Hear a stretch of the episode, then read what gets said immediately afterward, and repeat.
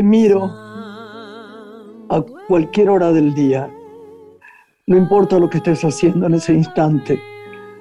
Cuando hablas, cuando duermes, cuando me tomas del brazo por la calle, cuando te llena el rostro de luz una sonrisa y también cuando la tristeza te lo oscurece. En cualquier sitio, a cualquier hora, te miro, te miro siempre para que te quedes. Salinas.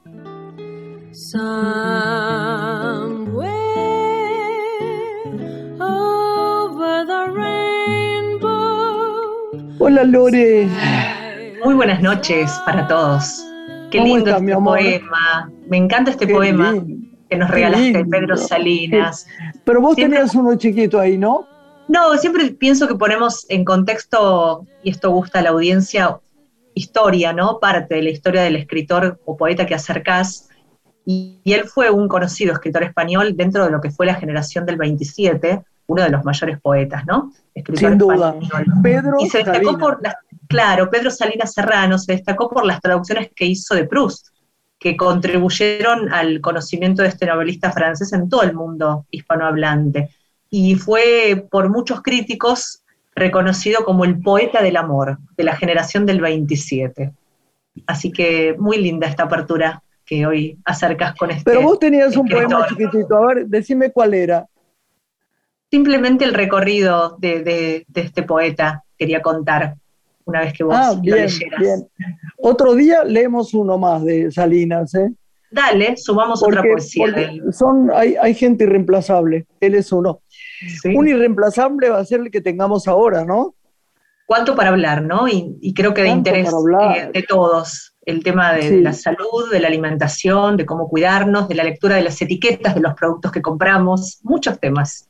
Yo tengo, lo hemos tenido ya en el programa, pero yo tengo muchísimo amor por él, mucho cariño, lo conozco mucho, y tengo muchas preguntas para hoy. Me imagino que vos también, ¿no? Así es. Bueno, Hacemos una pausita y lo presentamos. La noche tiene una mujer. Graciela Borges en la radio pública.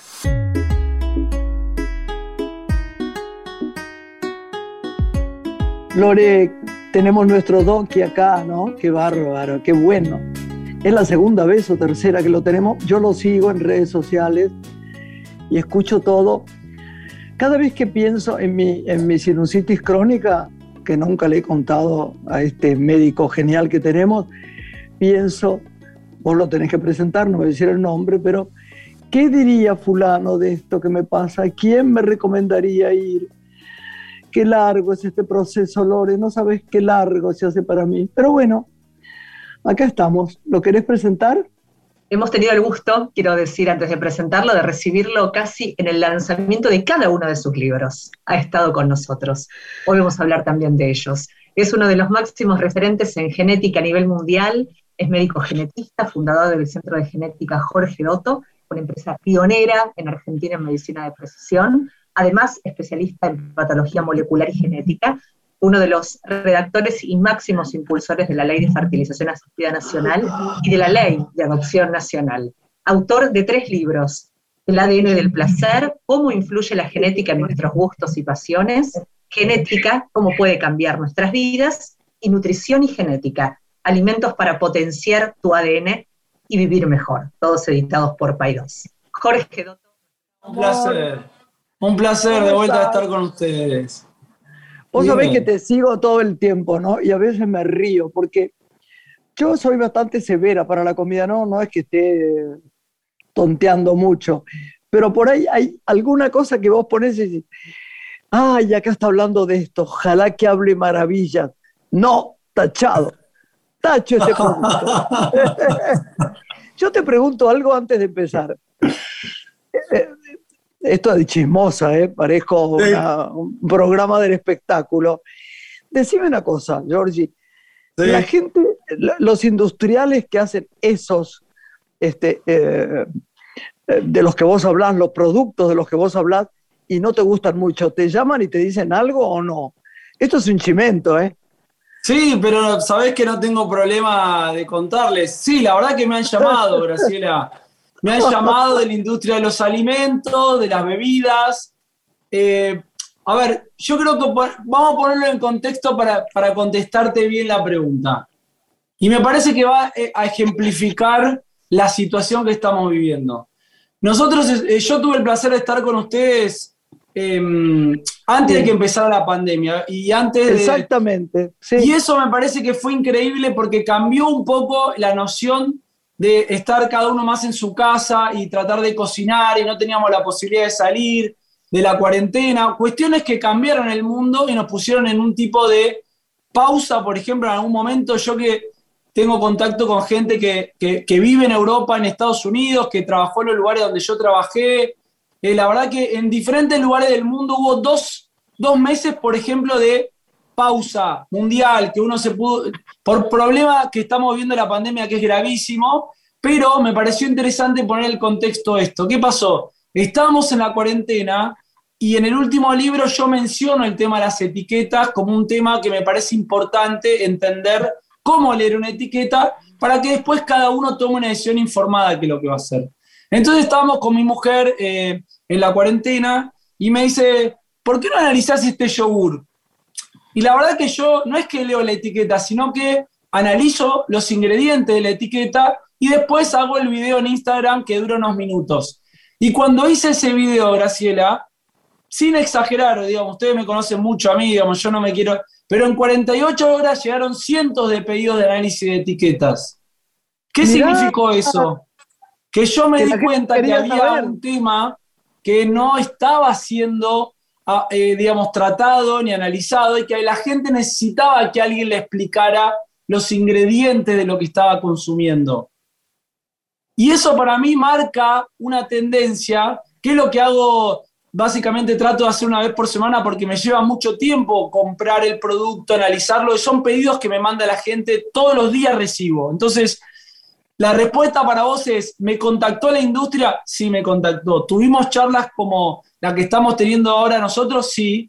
Y la verdad que yo lo que les dije es, yo no estoy en contra de nadie, yo lo que estoy tratando de hacer es que cada una de las personas entienda los ingredientes y que también decida qué es lo que quiere hacer. Ahora, yo lo que le dije a la industria de los alimentos y de las bebidas, que claramente estamos viviendo una época diferente y que hay un debate que hay que generar para que uno pueda, digamos, comer de una manera más saludable. Y ese es un poco el concepto que ustedes ven en lo que hago en el Instagram.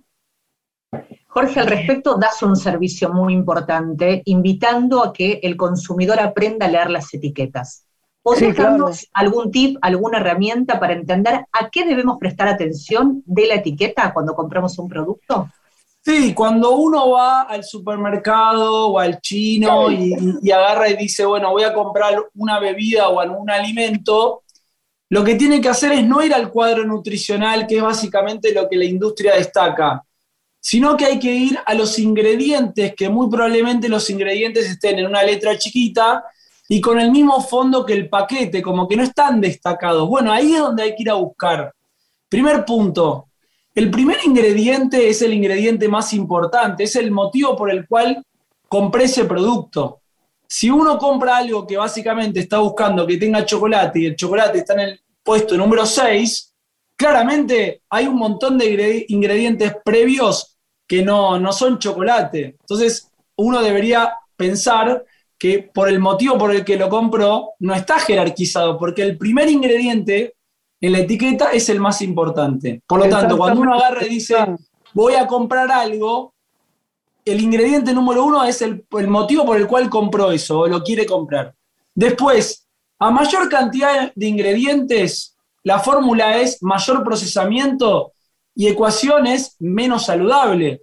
Ejemplo, si yo quiero comprar una miel caso típico, el ingrediente debería ser miel, un solo ingrediente. Si hay algo más que dice de eso, claramente no es miel. Inclusive la Argentina es uno de los mejores productores de calidad de miel del mundo, se exporta a Europa y a los Estados Unidos. Por lo tanto, digo, ahí está de cuestiones que uno tiene que ver. Y después vamos a detallar ciertas cosas que les puedan llegar a interesar, pero que la industria lo que trata de buscar es que uno compre algo que tiene grasa y azúcar, porque naturalmente no existen productos en la naturaleza de grasa y azúcar combinados.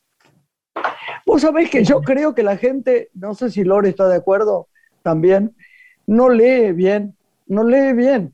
Esto tuyo lo que eh, obedece a que tu idea de, de, lo que se debe leer es lo que se debe leer. No leemos bien. Yo no compro una cosa y la leo todo el tiempo. A lo mejor leo de una manera simple cuánto engorda, cuánto no sé qué, qué calorías tiene, qué, ¿entendés? Y es un error, es un error gravísimo. Mirá, a mí me parece algo como conceptualmente, viste que yo en la genética lo que analizamos nosotros son los mecanismos. Y la, y la realidad es que los mecanismos son lo que nos hace entender, primero, que por ahí la caloría es una fórmula que en algún momento se posicionó como la parte clave del peso corporal, ¿no? Y hoy entendemos que si una persona, su cuerpo no metaboliza o procesa bien una sustancia, por más de que el producto sea bajo en calorías, no quiere decir que no vaya a aumentar de peso. Y eso me parece que es algo totalmente eh, contrario a, lo que se instaló, digamos, de, popularmente de décadas, y el marketing ayuda a eso. Entonces, creo que lo que uno tiene que entender es que si, por ejemplo, uno tiene un metabolismo que le cuesta el procesamiento, no sé, de algún tipo de producto, eso no lo va a incorporar. Y cuando uno compra un producto procesado, tiene aditivos y tiene emulsionantes que son como gotita de detergente para juntar cosas y darle la forma. Y eso hace que el cuerpo, lo que no es natural, no lo procesa de manera eficiente. Y ese me parece que el concepto, que algo parece tan obvio, no termina siendo, por ejemplo, los edulcorantes posicionados como una manera de bajar de peso corporal, hoy está demostrado que el edulcorante no solamente no te ayuda a mantener el peso corporal, sino que te lo aumenta. Es verdad. El edulcorante es una cosa increíble lo que están diciendo. De verdad, lo de el endulcorante es una estafa. Entonces, ¿Y hay alimentos que potencien nuestro ADN en tiempos de, de COVID, que sirvan para potenciarlo? Sí, imagínate que hoy, a ver, yo creo que eh, este debate es muy lindo, Lorena, ¿sabes por qué? Porque hoy entendemos básicamente que cuando nosotros hablamos de potenciar el ADN, el rol de los alimentos tiene un rol fundamental. Ahora, estamos en época de invierno, ¿no? Entonces vos agarrás y a mí me gusta siempre decir algo para que la gente entienda el concepto. Los alimentos y productos de estación naturales cuando vos los comprás en la época que los tenés que comer, es donde están más frescos y donde son más económicos.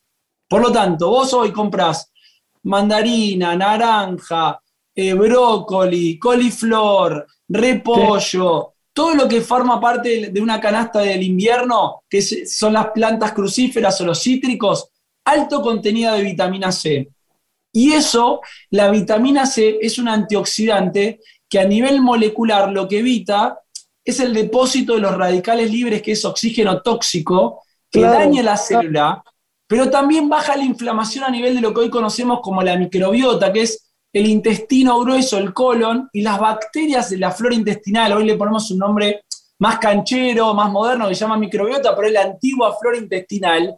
Entendemos que hay una conexión con el sistema inmune. Entonces, cuando uno come de manera natural, llamémosle Lorena, antiinflamatoria, estamos potenciando el ADN porque también además estamos bajando el riesgo de las enfermedades más comúnmente prevalentes, diabetes, hipertensión, enfermedad cardiovascular, el cáncer, el aceleramiento del envejecimiento. Entonces, claramente hay un impacto en lo que comemos y cómo eso afecta positiva o negativamente.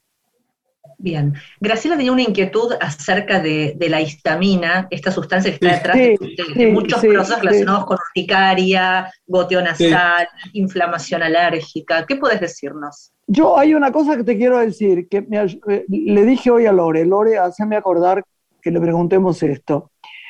Dice, vos escribiste, muchas personas se levantan de manera sistemática a las 3 o 4 de la mañana y lo adjudican a estar eh, preocupados, estresados y, o ir al baño. Y entonces vos explicabas que muchas de estas personas podrían tener una intolerancia a la histamina. ¿Por qué no me explicas eso? Me, me, Yo les puedo decir algo que esto es una de las grandes satisfacciones de, de, los últimos tiempos que hemos trabajado. ¿Por qué? Porque a mí me gusta tomar desafíos, pero poder tratar de analizarlos, ¿no? ¿Qué significa eso? Que eh, hace el año pasado, me voy a hacer un poco extenso en la explicación, pero me gusta, me gusta explicarlo para que la gente lo entienda, ¿no? El año pasado vinieron, a veces en medicina nos pasa que vienen cuatro o cinco casos de personas y es como que te ponen un desafío. Esto me pasaba cuando era estudiante de medicina, me pasaba cuando trabajaba en los hospitales en el exterior. A veces pasa como que si uno está atento, vienen las cuestiones, ¿no? Digamos, uno tiene esa sensibilidad de prestar atención. Y vinieron con problemas de migrañas. Y yo decía, bueno, vieron, me decían, vimos a todos los expertos de la Argentina, viajemos al exterior. Y yo digo, acá hay algo que tiene que ser muy de todos los días, tiene que ser algo que tiene que pasarles todos los días. Y me puse a estudiar esto de la intolerancia a la histamina. Y esas personas lo que tenían era básicamente esto que les generaba la migraña y como vos decías, Graciela, también empezamos a darnos cuenta que esas personas, algunos se despertaban a las 3, 4 de la mañana, otras personas estaban con una congestión por ahí nasal o tenían urticaria que les picaba la piel o básicamente tenían la alergia a algunos productos ambientales o también alguna manifestación gastrointestinal como que se les inflaba el abdomen como si fuera un globo o se les ponía la panza muy dura. Y yo lo que me empecé a dar cuenta es que cuando las personas consumían alimentos ricos o bebidas ricas en histamina, algunos tenían toda esta sintomatología y algunos tenían diferente. Entonces, ¿qué es lo que empecé a hacer? Dije, bueno, empecé a investigar en la literatura científica y encontré varios marcadores genéticos que les voy a explicar cómo es esto de la histamina. ¿Qué es una reacción básicamente alérgica? Si ustedes están en el Es fundamental que me lo expliques bien porque son muchos síntomas que yo tengo. Bueno, a ver. bueno después lo vamos a charlar, eh, Graciela, nosotros esto. Pero ustedes están, eh, estamos haciendo esto y cada uno está en su casa que nos puede estar escuchando en la radio y pónganse a pensar que viene un mosquito y los viene a picar.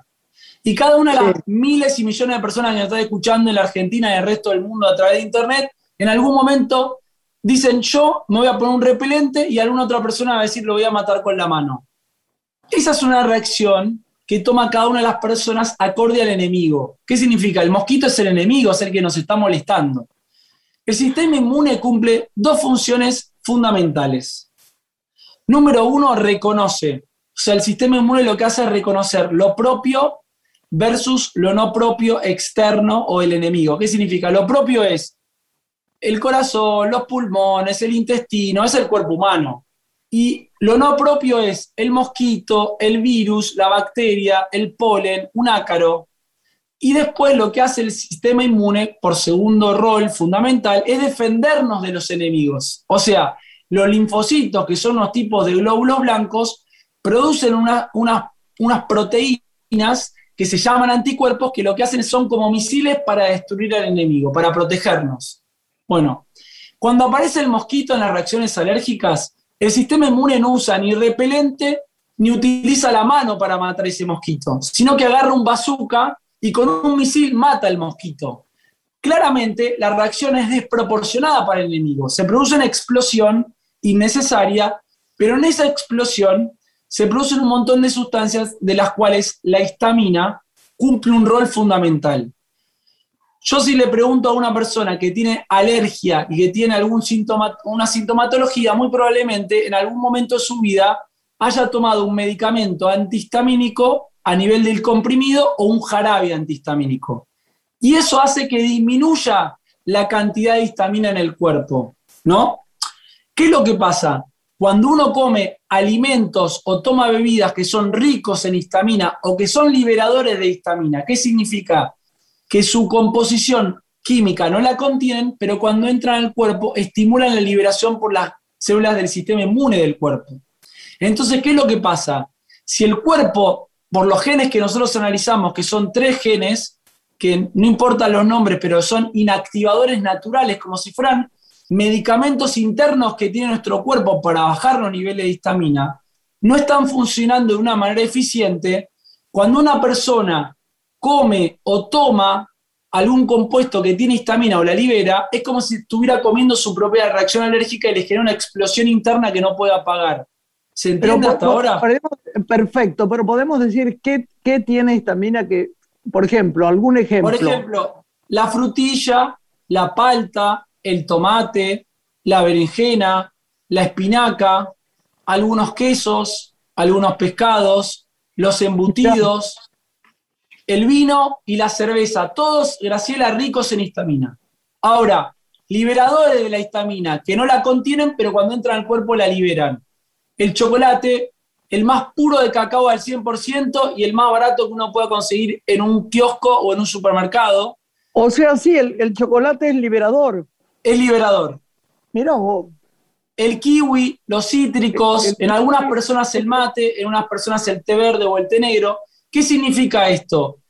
Que nosotros tenemos que identificar productos que, que, que los generan la sintomatología, ahora la vamos a volver a repasar, pero a veces es la dosis. Hace un rato estaba hablando con una persona que me decía, yo como media palta y no me hace nada y como una palta entera y vos sabés que me empieza a picar la boca y se me pone el abdomen como un globo. Y eso es clásico de la intolerancia a la histamina. Mirá. Mirá, frutilla, palta, ¿qué más dijiste? Tomate, berenjena, Tomate, berenjena, algunos quesos, algunos pescados, el vino, la cerveza, básicamente cosas que tienen fermentación o que tienen estacionamiento, por ejemplo, los embutidos se estacionan, aumenta sus niveles de histamina. y los otros que son clásicos en la época esta, ¿no? El otro día hablaba con alguien y me dice, tomo jugo de naranja y la verdad que me duele la cabeza. Y yo le contaba a alguien y me decía, ¿cómo puede ser? Lo, típico de las 3, 4 de la mañana, Graciela, es esto, mira, viene alguien, come a la noche, no voy a comer liviano. Entonces dice, bueno, me como una ensalada con tomate, con palta y espinaca tomo una copa de vino y me como un chocolate. ¿Qué pasa? Te, te comes un alto contenido de histamina y la histamina no solamente forma parte de las reacciones alérgicas, sino que estimula el despertar en el cerebro. Entonces, esa persona que no inactivó la histamina, por ahí no tuvo una sintomatología gastrointestinal porque se fue a dormir, pero a las 3, 4 de la mañana se desvela y piensa que está preocupado, que, tiene, que todos tenemos cuestiones que son así, pero bueno, eso es muy interesante. O personas de larga data de migrañas que nadie le pudo solucionar con un medicamento. En nuestra experiencia eh, hemos identificado la intolerancia a la histamina. Entonces, la verdad que me pone muy contento porque somos los primeros en Argentina que lo empezamos a hacer, los primeros en la región que lo empezamos a hacer y le estamos dando mucha respuesta a mucha gente que, que algunos los han tratado como que estaban locos o demasiado nerviosos o nerviosas. y la verdad que no es así, la verdad que siempre tratamos de buscar una explicación y lo que yo le digo a mi equipo siempre, de mi equipo de nutricionistas y todo, es que nosotros hoy, desde la ciencia, no le podamos dar una respuesta a una persona, no quiere decir que esa persona no esté pasándola mal, ni viviendo un montón de cuestiones que hoy por ahí no están descubiertas, pero me parece que no hay que, no hay que, no hay que sacarle jerarquía a lo que te cuenta una persona yo te quiero preguntar una cosa. Yo tengo una amiga que come mucha verdura.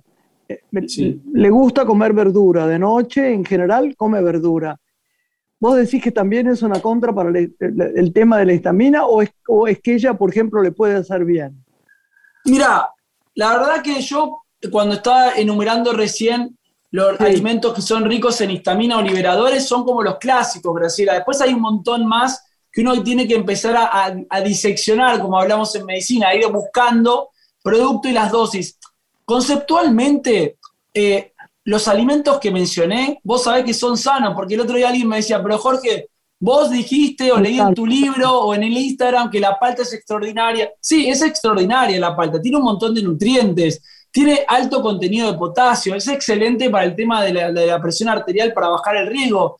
Pero bueno, hay personas que les cuesta el metabolismo de la histamina que contiene la palta. Entonces, yo creo que lo conceptual es que la verdura es excelente porque mejora el tránsito intestinal, eh, lo que llaman los prebióticos, ¿no? la fibra. Pero bueno, hay que, hay que ver si alguna de esas verduras en algunas personas tiene histamina o tiene algún otro tipo de intolerancia o algún otro tipo de cuestiones. Yo creo que estamos viendo en un campo muy interesante. que vos decís que atacan al dolor de cabeza, ¿no? Me impresiona eso de la histamina con el dolor de cabeza. Sí, Sí, también, también el dolor de cabeza. El dolor de cabeza, te diría, Graciela, eh, en nuestra experiencia tiene como básicamente o una falta de hidratación, personas que no toman 3 litros de agua por día tienen mucho dolor de cabeza y eso Ah. básicamente forma parte con tomar agua. O y a sea, veces puede 3 ser que una litros de esté- agua por día para que no te duela la cabeza. Está perfecto. Sí, para estar bien hidratado. Porque ¿sabes qué pasa. Graciela? Siempre hablamos de lo natural, de la parte que hay que comer sano, pero nunca hablamos de la hidratación saludable. Y la hidratación es clave para el funcionamiento del cuerpo también. La hidratación no eh, se reemplaza, por ejemplo, el mate con el agua. El agua, más allá de todas las infusiones que uno tome, deberían ser 3 litros de agua y además mate de hierbas o un café. Sí, jugos. ¿sabes, ¿sabes por qué, Lorena? Porque generalmente cuando hablamos de infusiones, el, el café es el, el más contenido de cafeína y la cafeína es diurético. Ahora, el mate y el té también tienen cafeína en su composición y también Claro, son sí. diuréticos. Entonces, ¿qué pasa? Si uno toma mucho mate, culturalmente en la Argentina tomamos mucho mate y no lo reemplazamos con agua, bueno, uno va a ir un montón de veces al baño, pero le va a faltar líquido. Imagínense lo importante que es el agua en el cuerpo, que el 60% de una célula es agua, y el agua tarda eh, estimáticamente, eh, eh, la estimación es que de que la tomamos tom- toma 5 minutos solamente en llegar a la sangre, o sea, la importancia que tiene la sangre, y la mayoría de los órganos, su composición, la mayoría tienen un gran componente de agua. Entonces, para que funcione bien a nivel de toda la maquinaria, del ADN, la genética, de los procesos químicos, de todo lo que ocurre en nuestro cuerpo, el agua es algo trascendental y no se reemplaza con nada. ¿Hay alimentos que sean inflamatorios? Hay un lema que dice que lo crudo inflama. Por ejemplo, las verduras, que uno debería no comer todo el tiempo verduras crudas, sino también cocinarlas porque son inflamatorias.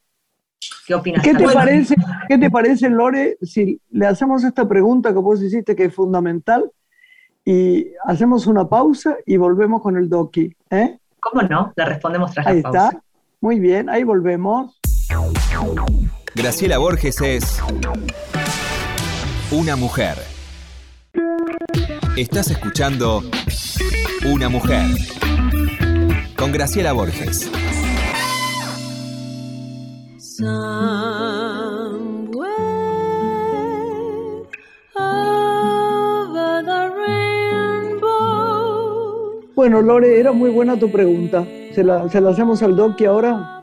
Retomamos con Jorge Dotto, nuestro invitado de hoy. Queríamos conocer si por un lado lo crudo inflama, por ejemplo las verduras, y Sí, por otro claro. lado cuáles son los alimentos inflamatorios que pueden inflamar el organismo.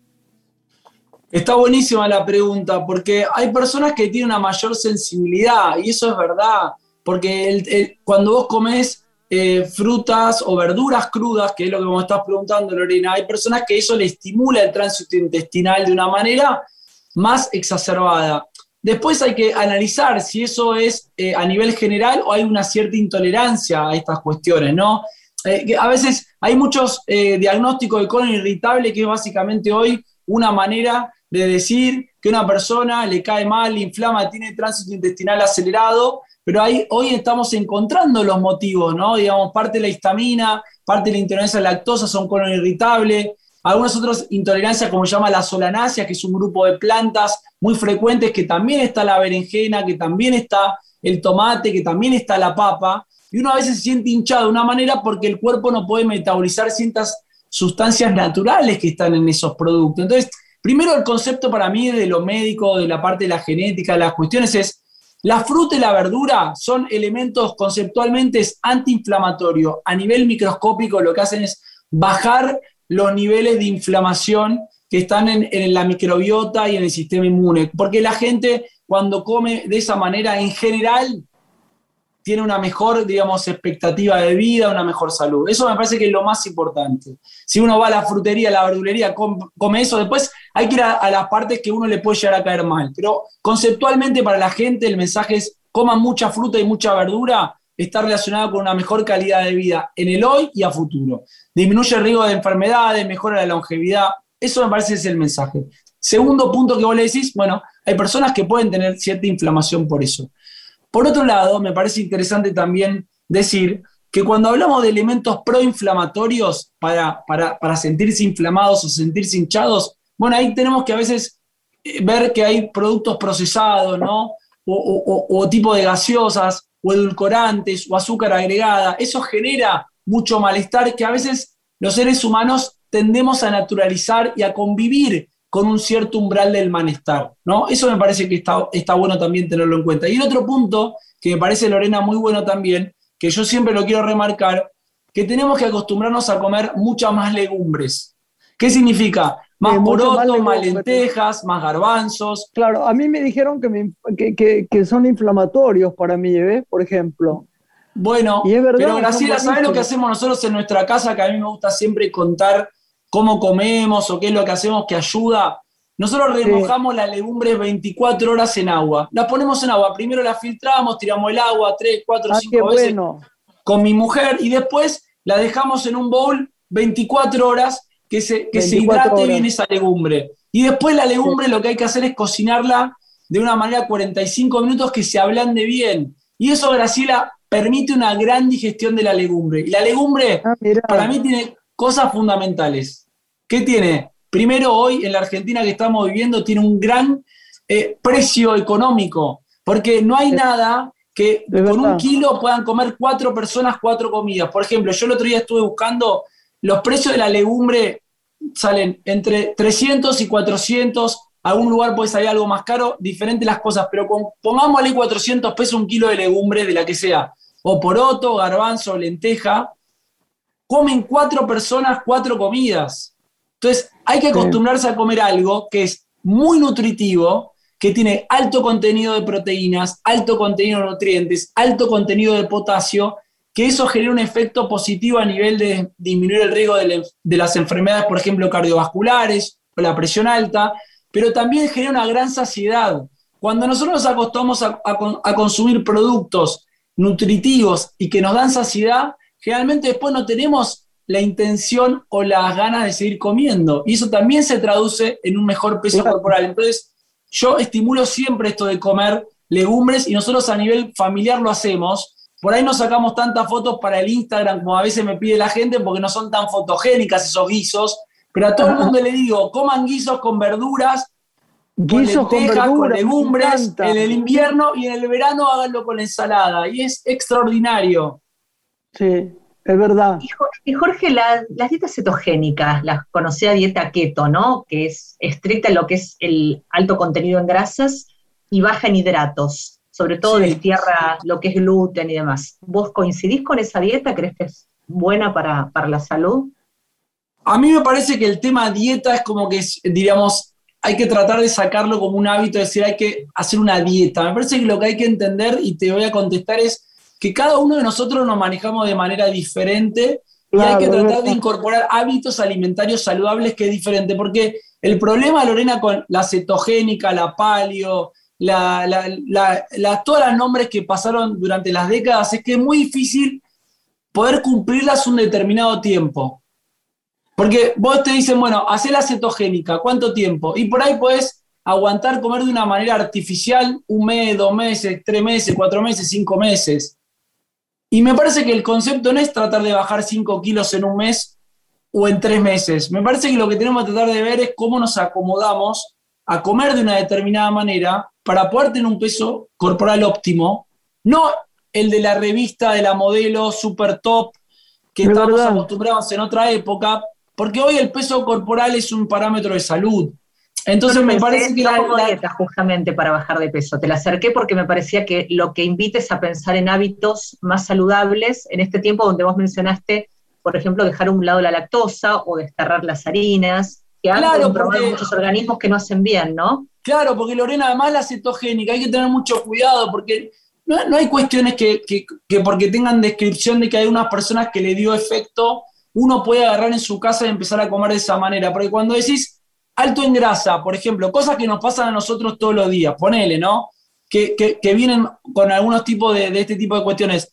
Bueno, ¿cuál es el tipo de grasa que estás consumiendo? Porque podés bajar de peso, pero si comes mucho contenido de grasa saturada, llámele productos lácteos, o mucha cantidad de carne con grasa o, mucha fritura, vas a comer con mucha grasa, por llamarlo de una manera, pero por otro lado vas a aumentar el riesgo cardiovascular por el tema del colesterol. Entonces, me parece que lo que hay que tratar de ver es, primero, si uno quiere empezar algo, hablen con un médico.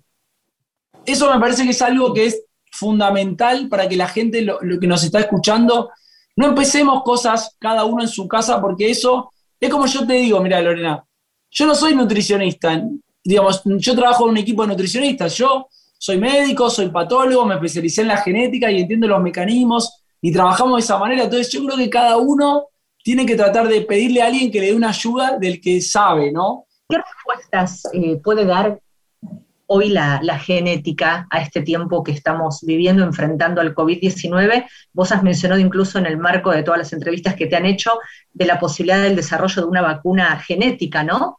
Para, enfrentar el virus. ¿Cómo va ese, ese proceso?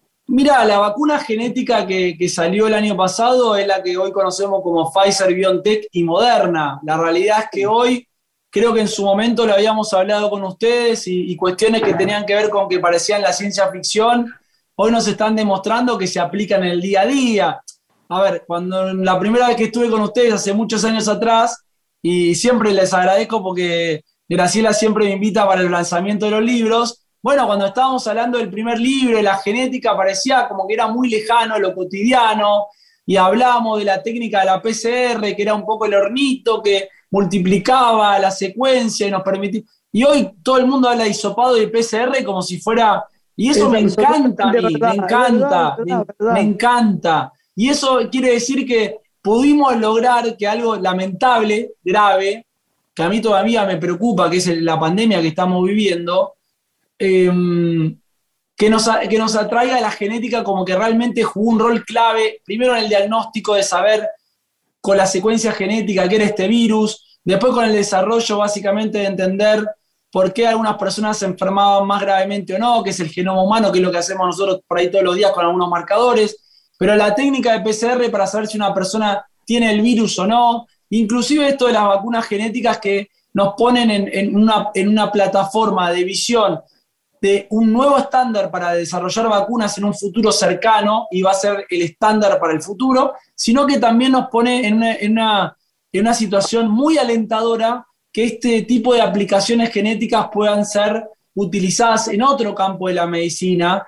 Y eso la verdad que es algo, nada, que estamos viendo un, tiempo muy, muy interesante que estamos transcurriendo y trabajando la búsqueda de, la medicina por encontrar y enfrentar eh, este virus, ¿ha dejado a un lado alguna otra investigación que vos siempre te anticipas a decir, ahora el foco debería estar puesto en investigar sobre tal tema para enfrentar la enfermedad que viene, o no?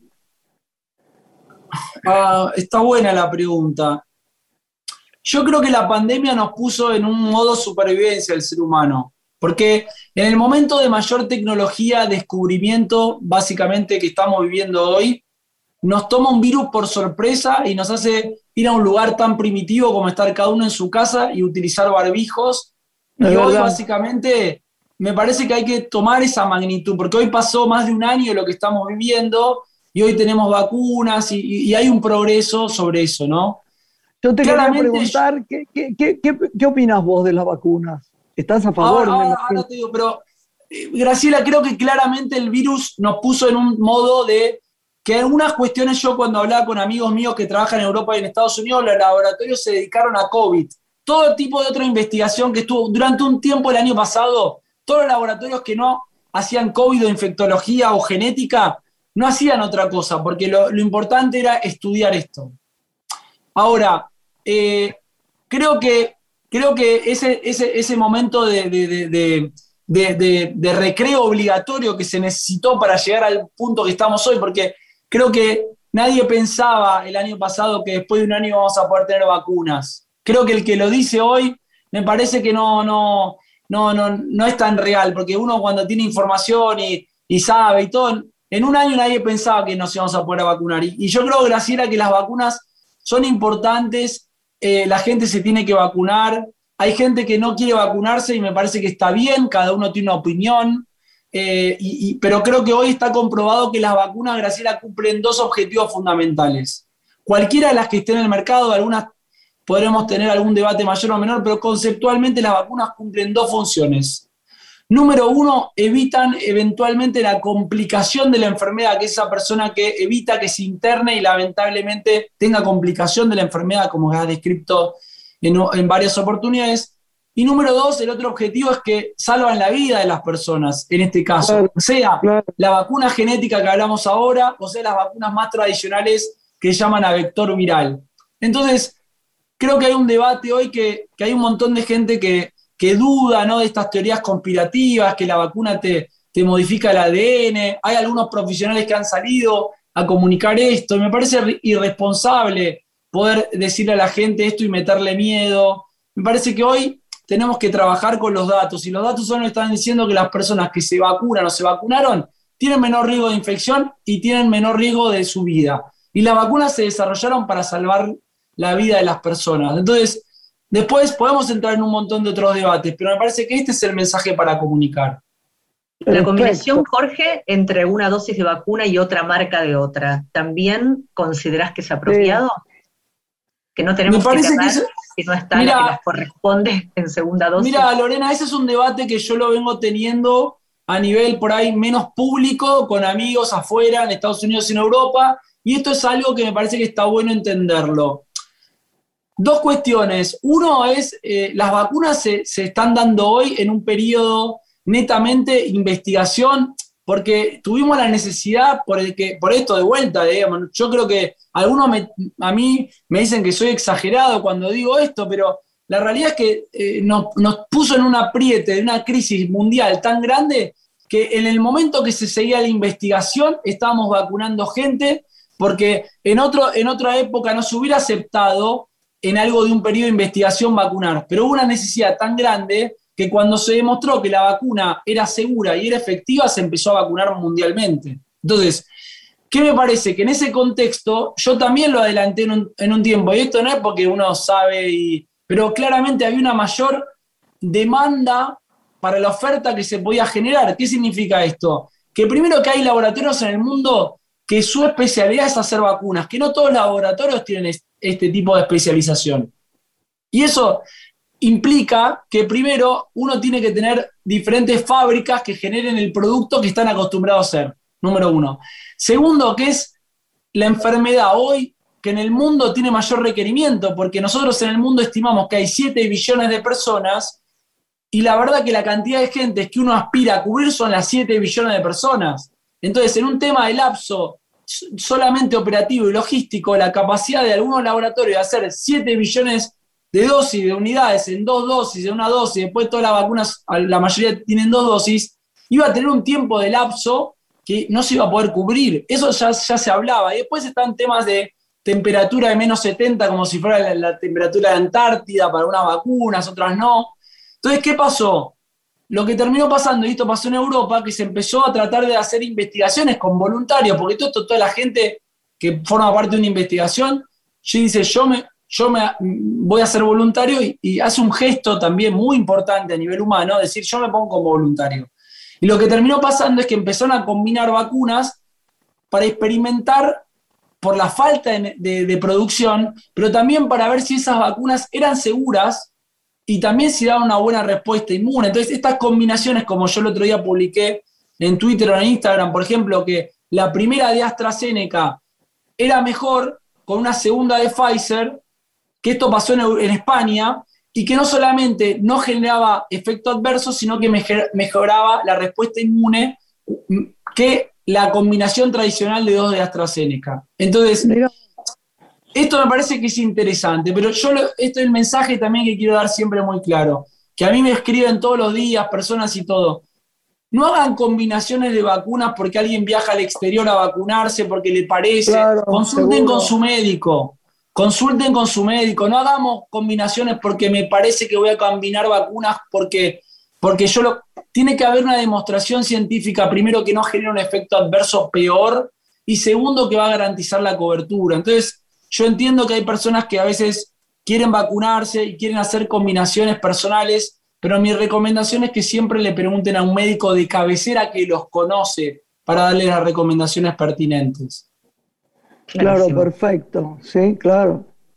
¿Estás en algún proceso de escritura, Jorge, de nuevo libro, después del último que, que diste a conocer? sí, sí, pero ustedes saben bien que me lleva mucho tiempo, me encanta, me encanta escribir los libros, estoy en un proceso de escritura em, diríamos, haciendo lo máximo que puedo en el poco tiempo, metiendo eh, párrafos y páginas y leyendo investigaciones, pero sí, la verdad que estoy viendo eh, cuándo vamos a poder terminarlo, pero creo que es una manera también que a mí me gusta, lo disfruto escribir, lo, disfruto. Sí, sí, sí. ¿Puedes adelantarnos tema después? Claro, eso digo.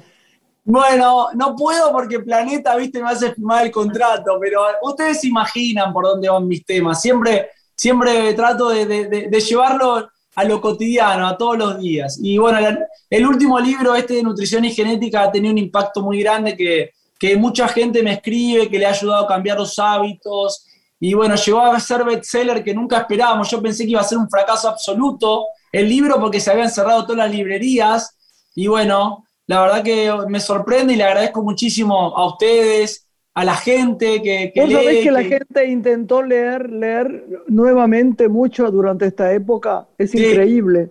Increíble. sí, las librerías de por acá, las que yo voy, porque yo soy muy lectora, y me cuentan que hacen cola la gente porque viste que se puede entrar de a poco, fuera.